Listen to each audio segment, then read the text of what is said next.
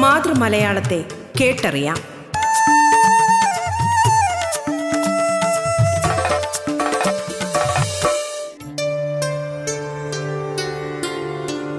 സന്നികൃഷ്ടാബ്ധിതൻ ഗംഭീരശൈലിയും സഹ്യഗിരി തന്നടിയുറപ്പും ഗോകർണ ക്ഷേത്രത്തിൻ നിർവൃത്തി കൃത്വവും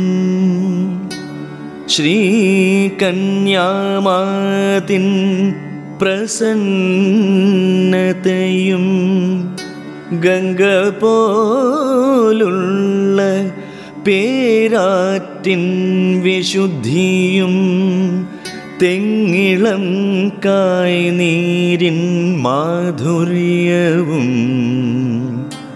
ചന്ദനൈലാലവങ്കാരി വസ്തുക്കൾ തൻ നന്ദിതഘ്രാണമാം തൂമണവും സംസ്കൃത ഭാഷ തൻ സ്വാഭാവികൗജസ്സും സാക്ഷാൽ തമിഴിന്റെ സൗന്ദര്യവും ഒത്തുചേർന്നുള്ളൊരു ഭാഷയാണിൻ ഭാഷ.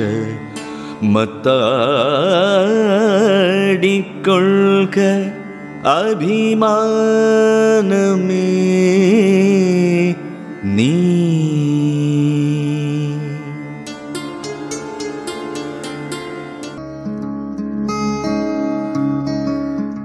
മലയാള ഭാഷയെ ആഴത്തിലറിയാനുള്ള അവസരമൊരുക്കുകയാണ് റേഡിയോ കേരളയുടെ മലയാളം എന്ന ഈ പരിപാടി. മലയാളത്തിന്റെ ഇന്നത്തെ അധ്യായത്തിൽ അതിഥിയായി എത്തിയിരിക്കുന്നത് പ്രശസ്ത എഴുത്തുകാരനും തിരക്കഥാകൃത്തുമായ ഹരിദാസ് കരിവെള്ളൂരാണ്. മനോരമ വാർഷിക പതിപ്പ് കോളേജ് വിദ്യാർത്ഥികൾക്കായി നടത്തിയ കഥാമത്സരത്തിൽ സമ്മാനം നേടിയാണ് ഹരിദാസ് കരിവെള്ളൂർ സാഹിത്യരംഗത്തെത്തുന്നത്. ഹൈസ്കൂൾ കാലം മുതൽക്കേ നാടകങ്ങൾ എഴുതി തുടങ്ങിയ ഹരിദാസ് ആയിരത്തി തൊള്ളായിരത്തി തൊണ്ണൂറ്റി രണ്ടിൽ എഴുതിയ ആൾ രൂപങ്ങൾ എന്ന നാടകം വളരെയധികം ശ്രദ്ധിക്കപ്പെടുകയും സ്കൂൾ വിദ്യാർത്ഥികളുടെ പാഠപുസ്തകത്തിൽ ഉൾപ്പെടുത്തുകയും ചെയ്തിട്ടുണ്ട്. ആറ് നാടകങ്ങളുടെ സമാഹാരമായ വിസ്മയ വരമ്പിലൂടങ്ങനെ എന്ന കൃതിക്ക് കേരള സാഹിത്യ അക്കാദമി പുരസ്കാരം ലഭിച്ചിട്ടുണ്ട്. ഇതോടൊപ്പം ഇടശ്ശേരി അവാർഡ് മലയാറ്റൂർ പുരസ്കാരം ഇ പി സുഷമ അവാർഡ് തുടങ്ങി നിരവധി പുരസ്കാരങ്ങളും അദ്ദേഹത്തെ തേടിയെത്തി. സുന്ദർദാസ് സംവിധാനം ചെയ്ത കണ്ണിനും കണ്ണാടിക്കും ഉൾപ്പെടെ മൂന്ന് സിനിമകൾക്കും നിരവധി ടെലിവിഷൻ സറ്റയർ പരിപാടികൾക്കും രചന നിർവഹിച്ചിട്ടുണ്ട്.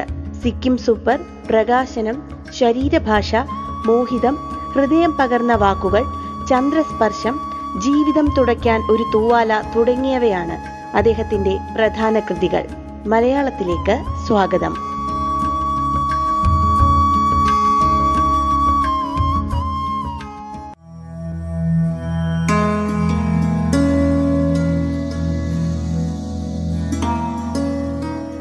വായനയും സംസ്കാരവും എന്ന വിഷയത്തെക്കുറിച്ച് കുറിച്ച് ഞാൻ സംസാരിക്കുകയാണ്. നമ്മളിപ്പോ കൃഷിഭൂമി കർഷകന് എന്ന് പറഞ്ഞ് പണ്ട് നമ്മളൊരു മുദ്രാവാക്യം. ഇന്ത്യ ഇന്ത്യക്കാർക്ക് എന്ന് പറഞ്ഞ് നമ്മൾ നടത്തിയതുപോലെ നമ്മുടെ നിരൂപകൻ ശ്രീ പി രാജഗോപാൽ പങ്കുവച്ച ഒരു ചിന്ത ആണ്.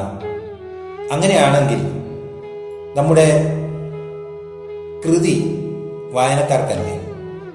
നമ്മുടെ കൃഷിഭൂമി കർഷകനാണെങ്കിൽ ഈ നമ്മുടെ പഴയ കാലത്ത് ഇന്ത്യ ഇന്ത്യക്കാർക്ക് എന്ന് പറഞ്ഞതുപോലെയാണെങ്കിൽ തീർച്ചയായും പുസ്തകം വായനക്കാരന്റെത് അല്ലേ? പുസ്തകം വായനക്കാരന് അവകാശപ്പെട്ടതല്ലേ?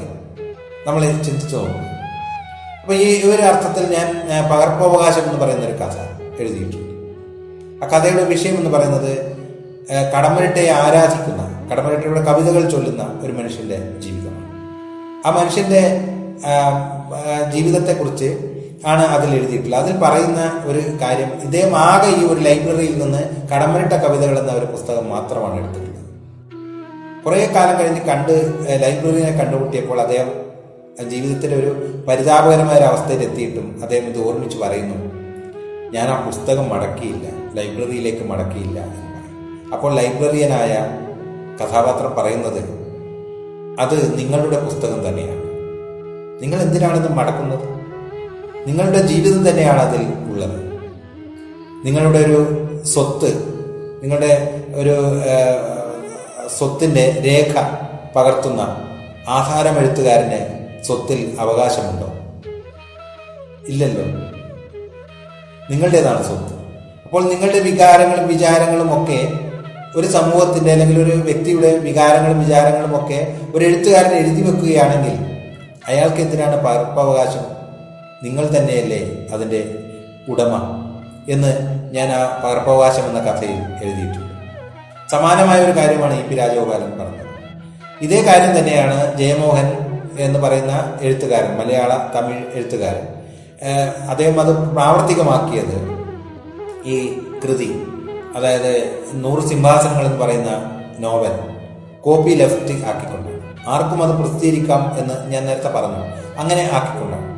അപ്പോൾ എനിക്ക് തോന്നിയിട്ടുള്ളത് നിങ്ങൾ ആലോചിച്ച് നോക്കുക നമ്മുടെ കൃതികളൊക്കെയും നമ്മൾ ഈ കാണുന്ന പുസ്തകങ്ങളൊക്കെയും സാങ്കേതികമായി ഒരു എഴുത്തുകാരന്റെ ആണ് എന്ന് നമുക്ക് പറയാമെങ്കിലും അത് യഥാർത്ഥത്തിൽ ഒരു എഴുത്തുകാരന്റേത് അല്ല. നമ്മൾ നമ്മൾ അന്തരീക്ഷത്തിൽ നിന്ന് ഒന്നും ഉണ്ടാക്കുന്നില്ല. നമ്മൾ ഉണ്ടാക്കുന്നത് ഈ ജീവിതത്തിൽ നിന്നാണ്. ഇപ്പൊ തകഴിയെ പോലുള്ള ഒരാൾ അദ്ദേഹത്തിന്റെ കുട്ടനാടൻ ജീവിതമാണ് എഴുതിയത്. പൊൻകുന്നം വർക്കി ആ കാലത്തെ ക്രിസ്ത്യൻ ജീവിത പശ്ചാത്തലമാണ് എഴുതിയത്. അതേപോലുള്ള പുതിയ ജീവിതത്തിന്റെ പശ്ചാത്തലമാണ് പുതിയ എഴുത്തുകാർ എഴുതുന്നത്. പുതിയ എഴുത്തുകാരുടെ എഴുത്തിനെ കുറിച്ച് നമുക്ക് ഇപ്പോൾ കഥകളെ കുറിച്ചൊക്കെ പറയുകയാണെങ്കിൽ നമുക്ക് അറിയാം സമീപകാലത്തായി അല്ലെങ്കിൽ കഴിഞ്ഞ ഒരു കുറച്ച് വർഷമായി ചുരുങ്ങിയത് ഒരു പത്ത് വർഷമെങ്കിലും ആയി. കേരളത്തിന്റെ ജീവിതം മലയാള കഥകളിൽ കവിതകളിൽ ഒക്കെ തുടിച്ചു നിൽക്കുന്നുണ്ട്. അത് ഏറ്റവും താഴേക്കടിയുള്ള മനുഷ്യരുടെ ജീവിതമാണ്. അല്ലെങ്കിൽ അരികുവൽക്കരിക്കപ്പെട്ട മനുഷ്യരുടെ ജീവിതമാണ് അതിൽ അടയാളപ്പെടുത്തപ്പെട്ടുള്ളത് എന്നതാണ്. അത് പുതിയ കാര്യമാണോ എന്ന് ചോദിച്ചാൽ അല്ല പുതിയ കാര്യം അല്ല. കാരണം നമുക്കറിയാം ആയിരത്തി തൊള്ളായിരത്തി നാൽപ്പതുകളിലൊക്കെ സ്വാതന്ത്ര്യ സമരത്തിന് മുൻപുള്ള കാലത്തൊക്കെ വളരെ താഴേക്കിടയിലുള്ള വളരെ സാധാരണക്കാരായ മനുഷ്യർ തോട്ടി തോട്ടിയുടെ മകൻ പോലുള്ള കൃതികളിലൂടെ അടയാളപ്പെടുത്തിയിട്ടുണ്ട്. വളരെ സാധാരണ മനുഷ്യന്റെ ജീവിതം അടയാളപ്പെടുത്തിയിട്ടുണ്ട്. അങ്ങനെ അടയാളപ്പെടുത്തപ്പെട്ട ഒരു ചരിത്രം ഉണ്ടായിരുന്നു. അങ്ങനെ ഉള്ള എഴുത്ത് എത്രയോ എഴുത്തുകാർ അങ്ങനെയുണ്ട്. ആ എഴുത്തുകാരുടെ ജീവിതത്തെ അല്ല ആ എഴുത്തുകാർ സാധാരണ മനുഷ്യന്റെ ജീവിതത്തെ വളരെ ശക്തമായി അടയാളപ്പെടുത്തി. എന്നാൽ പിന്നീട് വന്ന അതിനുശേഷം വന്ന എഴുത്തുകാർ മാധവിക്കുട്ടി എം ടി എ ടി പത്മനാഭൻ തുടങ്ങിയ എഴുത്തുകാർ മെല്ലെ അവരുടെ എഴുത്ത് മധ്യവർഗ ജീവിതത്തിന്റെ ഇതിലേക്ക് അവരുടെ തൂലിക പോവുകയും അങ്ങനെ വലിയ ഒരു വിഭാഗം എഴുത്തുകളും സാധാരണ ഗ്രാമങ്ങളിൽ നിന്ന് മാറിക്കൊണ്ട് വളരെ സാധാരണക്കാരനായ താഴേക്കടിയുള്ള മനുഷ്യന്റെ ജീവിതത്തിൽ നിന്ന് മാറിക്കൊണ്ട് ഇടത്തരക്കാരന്റെ ജീവിതത്തെ ആവിഷ്കരിക്കുകയാണ് ചെയ്തത്. ഒ ബി വിജയന്റെ കൃതി ഏറ്റവും പ്രശസ്തമായ നോവൽ ഖസാക്കിന്റെ ഇതിഹാസമായാലും അതേപോലുള്ള ആനന്ദിന്റെ ആൾക്കൂട്ടം പോലുള്ള നോവലുകൾ അതേപോലെ ഡൽഹി ഡൽഹി പോലുള്ള എം മൂന്നിന്റെ നോവൽ ഇതൊക്കെ നമ്മൾ ഒരുതരം എഴുത്ത് വളരെ താഴേക്കിടയിലുള്ള മനുഷ്യന്റെ ജീവിതം ആയിരു ആയിരുന്നില്ല. അത് ഒരു ഇടത്തരക്കാരന്റെ ജീവിതമാണ് എം ഡിയിൽ നിന്ന് തുടങ്ങി വന്നുകൊണ്ടിരിക്കുന്ന ഒരു ഇതാണത്. അപ്പോൾ ഇടത്തരക്കാരന്റെ ജീവിതത്തെ ആവിഷ്കരിക്കുന്ന കൃതികളാണ് നമുക്ക് അടുത്ത കാലം വരെ ഉണ്ടായിരുന്നത്. എന്നാൽ പിന്നീട് വന്ന എഴുത്തുകാർ അതൊരു കഥ അല്ലെങ്കിൽ നോവൽ പോലുള്ള വിഷയങ്ങളിൽ മാത്രമാണ് എന്ന് എനിക്ക് തോന്നുന്നില്ല എല്ലായിടത്തും. നമ്മളിപ്പോൾ new gen new generation cinema എന്നൊക്കെ നമ്മൾ പറയുന്ന സിനിമകളിൽ ഉൾപ്പെടെ. നമുക്കറിയാം വളരെ താഴേക്കിടയിലുള്ള അല്ലെങ്കിൽ ജീവിതത്തിൽ ഒറ്റപ്പെട്ട വളരെ സാധാരണ മനുഷ്യരുടെ ജീവിതത്തെ ആവിഷ്കരിക്കാൻ ഈ കൃതികൾ അല്ലെങ്കിൽ കലാ സൃഷ്ടികൾ ശ്രമിച്ചു. നമുക്കാണെങ്കിൽ നമുക്ക് ഏറ്റവും പുതിയ തലമുറയിലെ വിനോയ് തോമസ് അതേപോലെ ഫ്രാൻസിസ് നൊറോണ പോലുള്ള എഴുത്തുകാർ. നമുക്ക് അതിനു മുമ്പേ ഞങ്ങളൊക്കെയുള്ള തലമുറ അശോകൻ ജനുവലിന്റെ ഒക്കെ കൃതികൾ എൻ പ്രഭാരന്റെ ഒക്കെ കൃതികൾ. അതിനുശേഷം വന്ന വി എസ് അനിൽകുമാർ ഞാൻ അംബികാസൻ മാങ്ങാട് ടി പി വേണുഗോപാലൻ അതേപോലെ ശിഹാബുദ്ദീൻ കൊയ്ത്തുകടവ് കെ ടി ബാബുരാജ് തുടങ്ങിയ എല്ലാ എഴുത്തുകാരും വളരെ സാധാരണക്കാരായ മനുഷ്യന്റെ മനുഷ്യരുടെ ജീവിതത്തെയാണ് ആവിഷ്കരിച്ചത്. എന്നാൽ അതിനുശേഷം വന്ന ഏറ്റവും പുതിയ തലമുറ ഒരു പത്ത് വർഷത്തിനിടയിൽ വന്ന എഴുത്തുകാർ. അവർ ഈ ഈ ജീവിതത്തെ ആവിഷ്കരിക്കുമ്പോൾ തന്നെ ഒരു പ്രത്യേകമായ ഭാഷയും അവർ ആ കൃതികളിൽ ആവിഷ്കരിച്ചു. അതായത് നോവൽ ഭാഷ എന്ന് പറയുന്ന ഒരു ഭാഷ. അതായത് ഞങ്ങളൊക്കെ ഇപ്പൊ ടി പത്മനാഭനെ പോലുള്ള എഴുത്തുകാർ പറയുന്ന ഒരു കാര്യം ഒരു വാക്കിന് വേണ്ടി ഞാൻ വളരെ തപസ്സിരുന്നു എന്നൊക്കെ പറയാം അതിന് വളരെ അപൂർവമായി ഒന്നോ രണ്ടോ വാക്കുകൾ കിട്ടാൻ വേണ്ടി വളരെ കുറഞ്ഞ വാക്കുകളിലായിരുന്നു കഥ എന്ന് പറയുന്ന ഒരു കലാരൂപം നമ്മൾ ധാരാളം എഴുത്തുകാർ ഉപയോഗിച്ചിരുന്നത്. വളരെ കുറഞ്ഞ വാക്കുകൾ. എന്നാൽ ആ കുറഞ്ഞ വാക്കുകളിൽ നിന്ന് മാറിക്കൊണ്ട് വലിയ കഥകൾ ഉണ്ടായി. കഴിഞ്ഞ പത്ത് വർഷമായി ഉണ്ടായ ഒരു കാര്യമാണ് അപ്പോൾ മാതൃഭൂമി ആഴ്ചപ്പതിപ്പാണ് ശരിക്കും പറഞ്ഞാൽ അതിനൊരു പ്രോത്സാഹനം കൊടുത്തത് എന്ന് എനിക്ക് തോന്നുന്നു. അത് ആ കാലത്ത് അതിനു മുമ്പ് രണ്ട് കഥകളായിരുന്നു ഉണ്ടായിരുന്നതെങ്കിൽ പിന്നീട് അത് ഒരു കഥയായി മാറുകയും രണ്ട് കഥകളുടെ വലിപ്പം ഒരു കഥക്ക് ഉണ്ടാവുകയും ചെയ്തു. അപ്പൊ അങ്ങനെയുള്ള വലിയ കഥകൾ ഉണ്ടാവുകയും അപ്പോൾ അതിന് വലിയ രൂപത്തിൽ ഒരു ചെറിയ നോവലറ്റിന്റെ മാതിരിയുള്ള ഒരു എഴുത്ത് ഉണ്ടാവുകയും ചെയ്തു. ഇത് ഒരേപോലുള്ള മിക്ക കഥകളിലും ഒരേപോലുള്ള എഴുത്ത് ഉണ്ടായപ്പോൾ തീർച്ചയായും വായനക്കാർക്ക് വായനക്കാർക്ക് ഒരുതരം ചെടിപ്പ് ഉണ്ടായി. അത് എഴുത്തുകാർക്ക് തന്നെ ബോധ്യപ്പെട്ടു എന്നതാണ് ഫ്രാൻസിസ് നൊറോണ കാതുസൂത്രം എന്ന് പറയുന്ന ഒരു കഥയിലൂടെ അദ്ദേഹത്തിന്റെ തന്നെ ശൈലി മറികടക്കാൻ ശ്രമിച്ചു. ആനന്ദ ബ്രാൻഡൻ എന്ന് പറയുന്ന ഒരു കഥയിലൂടെ വിനോയ് തോമസ് അദ്ദേഹത്തിന്റെ കൃതി കഥ ശൈലിയെ മറികടക്കാൻ ശ്രമിച്ചു. അപ്പൊ അങ്ങനെ എങ്കിൽ പോലും ഈ കഥകളിൽ ഉണ്ടായിരുന്ന യമയുടെ ഒരു കഥ എനിക്കിപ്പോൾ ഓർമ്മ വരുന്നു. അപ്പൊ അങ്ങനെ ഉള്ള ഈ കഥകളിലൊക്കെ വളരെ സാധാരണക്കാരായ മനുഷ്യരുടെ ഇപ്പൊ യമയുടെ ഒരു നോവൽ ബിബീലിക എന്ന് പറയുന്ന ഒരു നോവൽ അടയാളപ്പെടുത്തുന്നത് ബംഗാളി ബംഗാളി തൊഴിലാളികളുടെ ജീവിതമാണ്. കേരളത്തിൽ വന്ന ബംഗാളി തൊഴിലാളികൾ അല്ലെങ്കിൽ മറുനാട് തൊഴിലാളികളുടെ ജീവിതമാണ്. അമലിന്റെ ഒരു നോവൽ നമുക്ക് അറിയാം. ബംഗാളി കലാപം അതാണ് അടയാളപ്പെടുന്നത്. അപ്പൊ ഞാൻ പറയുന്നത് വളരെ താഴേക്കിടയുള്ള വളരെ സാധാരണക്കാരായ മനുഷ്യരുടെ ജീവിതത്തെ ആഴത്തിൽ അടയാളപ്പെടുത്താൻ ഈ കൃതികളിലൂടെ സാധിച്ചു. അപ്പോൾ ഇതിന്റെ ശൈലിയെക്കുറിച്ച് നമുക്ക് നേരത്തെ പറഞ്ഞതുപോലെ എനിക്ക് വ്യക്തിപരമായി ചെറിയ അഭിപ്രായ വ്യത്യാസമുണ്ട്. എങ്കിൽ പോലും വളരെ സാധാരണക്കാരായ മനുഷ്യരുടെ ജീവിതത്തെ നമ്മുടെ കൃതികളിൽ അടയാളപ്പെടുത്തുന്നു എന്ന് പറയുന്നത് പ്രധാനപ്പെട്ടതാണ്. മലയാളം ഇടവേളയ്ക്ക് ശേഷം തുടരും.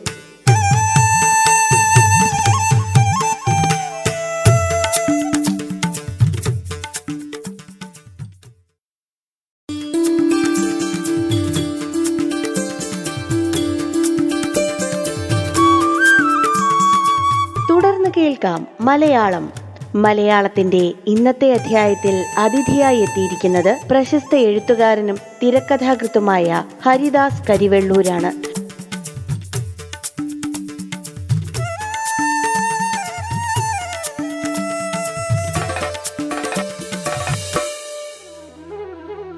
അപ്പൊ ഞങ്ങളുടെ കാലത്ത് അല്ലെങ്കിൽ ഞങ്ങൾക്ക് മുമ്പേ ഉള്ള കാലത്ത് വളരെ സാധാരണക്കാരായ മനുഷ്യരുടെ ജീവിതം വായിക്കണമെങ്കിൽ നമ്മൾ ദേശാഭിമാനി വാരിക വായിക്കണം. അല്ലെങ്കിൽ അത്തരം എഴുത്തുകാർക്ക് ഒരു പ്രത്യേകമായ അല്ലെങ്കിൽ ഇടതുപക്ഷ എഴുത്തുകാർ എന്ന് പറയുന്ന ഒരു പേരായിരുന്നു ഉണ്ടായിരുന്നത് അതായത് ഗിർദാരിയുടെ ലോകം എന്ന് പറയുന്ന ഒരു നോവൽ എഴുതിയ എഴുതിയത് ഖാലിദ് എഴുതിയ നോവൽ. അതൊരു ഓട്ടോറിക്ഷക്കാരന്റെ ജീവിതമാണ്. ഞാൻ എന്റെ ചെറുപ്പത്തിൽ വായിച്ച് ഞാൻ കരഞ്ഞുപോയൊരു ഒരു നോവലാണ് അത് എന്താണെന്ന് വെച്ചാൽ ഒരു ഓട്ടോറിക്ഷ തൊഴിലാളി ഒരു റിക്ഷ തൊഴിലാളി ഒരു നഗരത്തിൽ ജീവിക്കുന്ന ഒരു തൊഴിലാളി. എപ്പോഴും അദ്ദേഹത്തിന് ഒരു പ്രതീക്ഷ മാത്രമേ ഉള്ളൂ. എപ്പോഴും കുറച്ച് പൈസ കിട്ടും. ജീവിക്കാൻ പൈസ കിട്ടും എന്ന് പറഞ്ഞു. ദുരിതത്തിന്റെ പടുകുടിയിലാണ് മനുഷ്യൻ. അപ്പൊ അക്കാലത്ത് ചിന്താ പബ്ലിഷേഴ്സിലാണ് ഇതുപോലത്തുള്ള പുസ്തകങ്ങൾ ഉണ്ടാവുന്നത്. അപ്പോൾ ഇത് വീടിത്തൊഴിലാളികളായ ആളുകൾ എന്റെ നാട്ടിലൊക്കെയുള്ള അല്ലെങ്കിൽ കേരളത്തിലുള്ള വീടിത്തൊഴിലാളികൾ വളരെ ചെറിയ കൂലി മാത്രമാണ് അവർക്ക് കിട്ടിയിരുന്നത്. അവർ ആ ആ തൊഴിൽ ജീവിച്ചുകൊണ്ട് തന്നെ ഇത്തരം പുസ്തകങ്ങൾ വാങ്ങുമായിരുന്നു. അപ്പോൾ ഈ പുസ്തകം ഗിർദാരിയുടെ ലോകത്തിന്റെ കഥ എന്ന് പറയുന്നത് ഒരു ഓട്ടോറിക്ഷ തൊഴിലാളി. അദ്ദേഹത്തിന്റെ ജീവിതത്തിൽ ഒരു രക്ഷയുമില്ലാതെ ദാരിദ്ര്യം കൊണ്ട് കുടുംബത്തിൽ കഷ്ടപ്പാട് കൊണ്ട് നിൽക്കുമ്പോൾ അദ്ദേഹത്തിന് ഒരു വലിയ ഓട്ടം കിട്ടുകയാണ്. അപ്പോൾ വളരെ പ്രതീക്ഷയോടുകൂടിയാണ് ഞാനത് വായിച്ചുകൊണ്ടിരുന്നത്. ചെറിയ കുട്ടിയായ ഞാൻ. പക്ഷേ അവസാനം ആ അത് ഒരു ആ, ഓട്ടോറിക്ഷയിൽ പോയ മനുഷ്യൻ ഒരു കൊലപാതക വലിയ ധനികനായ മനുഷ്യനാണ്. അദ്ദേഹത്തെ ആരോ ഒരാൾ ആക്രമിക്കുകയും അങ്ങനെ കുത്തേറ്റ ആ മനുഷ്യൻ ഈ ഓട്ടോറിക്ഷയിൽ വരികയും അങ്ങനെ ഈ ഓട്ടോറിക്ഷ പോയിക്കൊണ്ടിരിക്കുമ്പോൾ ഈ ഓട്ടോറിക്ഷക്കാരനെ പോലീസ് പിടിക്കുകയും ചെയ്യുന്നതാണ്. അങ്ങനെ അദ്ദേഹം അവസാനം ഇങ്ങനെ ദുരിതത്തിൽ നിന്ന് ദുരിതത്തിൽ നിന്ന് കടുത്ത ദുരിതത്തിലേക്ക് എറിയപ്പെടുന്ന ഒരവസ്ഥയാണ് അപ്പൊ ഇത്തരം കഥകൾ ഞങ്ങളുടെയൊക്കെ ചെറുപ്പകാലത്ത് ദേശാഭിമാനി വാരികയിലും ചിന്ത പബ്ലിഷേഴ്സിലും മാത്രമാണ് കിട്ടിക്കൊണ്ടിരുന്നത്. പിന്നീട് അശോകൻ തെരുവിലും ഒക്കെ എഴുതി എഴുതി ഞങ്ങളൊക്കെ എഴുതിയിട്ടാണ് പിന്നീട് അതിൽ വ്യത്യാസമുള്ള അതായത് കുറച്ചുകൂടി കലാപരം എന്ന് പിന്നീട് ആളുകൾ പറയുന്ന തരം എഴുത്തുകൾ പിന്നീട് വന്നത്. ഈ വിഷയങ്ങൾ തന്നെ ആണെങ്കിൽ പോലും അതിൽ കുറച്ചുകൂടി കലാപരമായ അല്ലെങ്കിൽ സാഹിത്യ മേന്മ എന്ന് പിന്നെ പിന്നീടുള്ള ആളുകൾ പറഞ്ഞു നമുക്കത് ഇൻവേർട്ടർ കോമയായിട്ടും കൂട്ടാം. സാഹിത്യ മേന്മ എന്ന് പറയുന്നത് പ്രത്യേകിച്ച് ഒന്നുമില്ല. അപ്പം ഞാൻ പറയുന്നത് അതിന്റെ ക്രാഫ്റ്റിൽ കൂടി കാണുന്നു എന്നതാണ്. അത് നമ്മൾ ആലോചിച്ച് നോക്കേണ്ടത് ഒരു കഥ എന്ന് പറയുന്ന ഒരു സംഗതി അതിന്റെ ഒരു വിഷയം മാത്രമല്ല ഞാൻ ഈ ക്രാഫ്റ്റിനെ കുറിച്ച് കൂടി പറയാനാണ് ഉദ്ദേശിച്ചത് അത് കഥ എന്ന് പറയുന്നത് ഒരു വിഷയം മാത്രമല്ല അതിന്റെ ക്രാഫ്റ്റ് കൂടിയാണ്. അത് നമ്മൾ അതിന്റെ ഒരു ഒരു കരകൗശലം എന്നൊക്കെ പറയുന്ന അല്ലെങ്കിൽ നമ്മൾ അതിനെ ശില്പഭംഗി എന്നൊക്കെ പറയുന്നു ഒരു സംഗതിയുണ്ട്. ഇപ്പൊ കാരൂരിന്റെ മരപ്പാവകൾ എന്ന് പറയുന്ന കഥ നിങ്ങൾ ആലോചിച്ച് നോക്കണം. ഒരു രണ്ടു പേർ തമ്മിലുള്ള സംഭാഷണമാണ്. ഒരു സെൻസസ് എടുക്കാൻ വന്ന ഒരാളും ആ ആ- ഒരു പിന്നെ അവിടുത്തെ ഒരു സ്ത്രീയും തമ്മിലുള്ള സംഭാഷണം. എത്ര ശില്പഭദ്രമാണ് ആ കഥ എന്ന് നോക്കുക രണ്ടുപേരും തമ്മിലുള്ള സംഭാഷണം കൊണ്ട് മാത്രം ആണ് ആ കഥ മുന്നോട്ട് പോകുന്നത്. അങ്ങനെ ശില്പഭദ്രമായ മറ്റൊരു കഥ കഥ സേതുവിന്റെ ദൂത് എന്ന് പറയുന്ന കഥ. ഒരു അച്ഛൻ മകൻ. മകനുമായി പിണക്കത്തിലുള്ള അച്ഛനെ അനുനയിപ്പിക്കാൻ മകന്റെ ഒരു സുഹൃത്ത് ദൂതുമായി വരുന്നതാണ് കഥ. അങ്ങനെ അത് രണ്ടുപേർ തമ്മിലുള്ള സംഭാഷണം മാത്രമാണ് അങ്ങനെ വ്യത്യസ്തമായ കഥകൾ. ഇപ്പൊ അതിനുശേഷം തത്വമസി എന്ന് പറയുന്ന ഒരു കഥ. നമ്മുടെ മണികണ്ഠൻ കെ വി മണികണ്ഠൻ എന്ന് പറയുന്ന എഴുത്തുകാരൻ പുതിയ തലമുറയിലെ ശ്രദ്ധേയനായ എഴുത്തുകാരൻ എഴുതിയിട്ടുണ്ട്. അത് വാട്സപ്പ് സന്ദേശങ്ങളിലൂടെ രണ്ട് ഒരു സ്ത്രീയും ഒരു പുരുഷനും തമ്മിലുള്ള സംഭാഷണമാണ് അപ്പൊ അങ്ങനെ നമ്മൾ പറയുന്നത് ഒരു കാര്യം നമ്മൾ എന്തുകൊണ്ടാണ് ചില കൃതികൾ നമ്മളെ ആകർഷിക്കുന്നത് ചിലത് ആകർഷിക്കാതെ പോകുന്നത്? ഇപ്പൊ വിശപ്പിനെ കുറിച്ചൊരു കഥ നമ്മൾ ഇന്ന് എഴുതുമ്പോൾ നമുക്കറിയാം വിശപ്പിനെ കുറിച്ച് ബഷീറൊക്കെ എഴുതിയിട്ടുണ്ട്.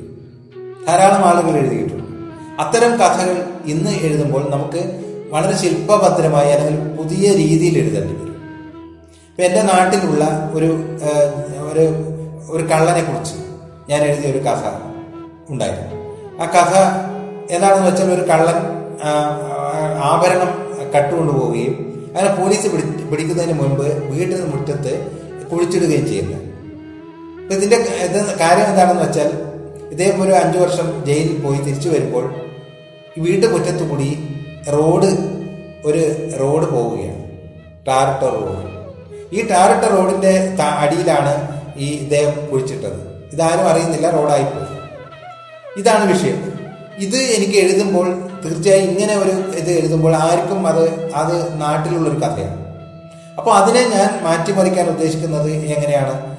അപ്പോൾ നമ്മൾ അതിനെ ഒരു ദേശീയം ഒരു കഥാവായന എന്നൊരു കഥയിലൂടെയാണ് ഞാനത് ഉണ്ടാക്കിയത്. അതൊരു ഒരു ഇത് നിരൂപണത്തിൽ ഒരു കഥ നിരൂപണം ചെയ്യുന്നത് പോലുള്ളൊരു ഭാഷയിൽ അതുപോലെ സന്ദർശനങ്ങൾ എന്ന ഒരു കഥ ഞാൻ ചെറിയ ചെറിയ ഈ ചോദ്യോത്തരങ്ങളിലൂടെ എഴുതി. അപ്പൊ ഞാൻ പറയുന്ന ഒരു കാര്യം ഇത്രയേ ഉള്ളൂ. നിങ്ങൾക്ക് ഒരേ വിഷയം തന്നെ ഒരു പ്രേമം ആണ് ഒരു വിഷയം എങ്കിൽ. ആ വിഷയം നമുക്ക് ഇന്ന് ആവർത്തിച്ച് ആവർത്തിച്ച് നിങ്ങളുടെ ഒരു കൃതിയിലൂടെ നിങ്ങൾ വായിക്കുമ്പോൾ നിങ്ങൾക്ക് മടുപ്പ് തോന്നും. കാരണം നിങ്ങൾ കണ്ടിട്ടുള്ള എല്ലാ മിക്കവാറും കഥകളുടെ നോവലുകളിലൊക്കെ പ്രമേയം പ്രേമം തന്നെയായിരിക്കും. സിനിമകളുടെ പ്രമേയം പ്രേമം തന്നെയായിരിക്കും. അപ്പോൾ തീർച്ചയായും പ്രേമം എന്ന് പറയുന്ന ഒരു വിഷയം ഇന്ന് പുതിയ ഒരാൾ എഴുതുമ്പോൾ അയാൾക്ക് പുതിയ രൂപത്തിൽ എഴുതേണ്ടി വരും. അല്ലെങ്കിൽ പുതിയ നിങ്ങളെ ആകർഷിക്കുന്ന ഇതുവരെ ആരും പറയാത്ത എന്തെങ്കിലും ഒരു ടെക്നിക്ക് ആ കഥയിൽ ഉപയോഗിക്കേണ്ടി വരും. അതുകൊണ്ട് തന്നെ അതുകൊണ്ട് കൂടിയാണ് നമ്മളെ ആ കഥ ആകർഷിക്കുന്നത്. അപ്പോൾ ഞാൻ പറയുന്നത് ഇത്രയേ ഉള്ളൂ. നമ്മൾ നമ്മുടെ ജീവിതത്തിൽ എന്തുകൊണ്ടാണ് ചില കൃതികൾ വായിക്കുന്നത് എന്നതിനെക്കുറിച്ചാണ് നമ്മളെ ആകർഷിക്കുന്നത് എന്നതിനെക്കുറിച്ചാണ് ഞാൻ പറഞ്ഞത്. അതിന്റെ ഏറ്റവും പ്രധാനമായ രണ്ട് മൂന്ന് കാര്യങ്ങൾ ഞാൻ പറഞ്ഞു. ഒന്ന് നിങ്ങളെ തന്നെ അതിൽ നിങ്ങൾക്ക് കാണണം നിങ്ങൾ നിങ്ങളെ കാണുമ്പോഴാണ് ഒരു ആ, നിങ്ങളെ ആകർഷിക്കുന്നത്. അത് ഏറ്റവും പുതിയ തലമുറയിലെ ഒരു ഒരാൾ എഴുതിയതോ അല്ലെങ്കിൽ ഷേക്സ്പിയറിന്റെ കാലത്ത് എഴുതിയതോ എന്നൊന്നും ഒരു വിഷയമേ അല്ല.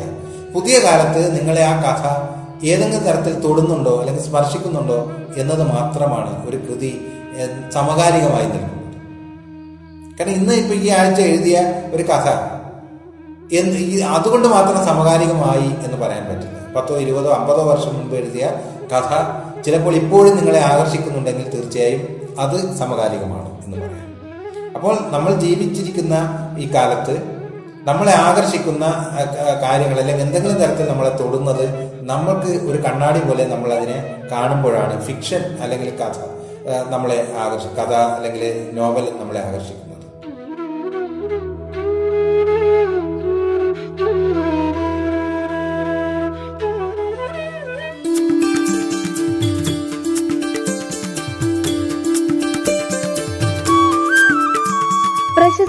എഴുത്തുകാരനും തിരക്കഥാകൃത്തുമായ ഹരിദാസ് കരിവള്ളൂർ അതിഥിയായെത്തിയ മലയാളത്തിന്റെ ഇന്നത്തെ അധ്യായം ഇവിടെ പൂർണമാകുന്നു.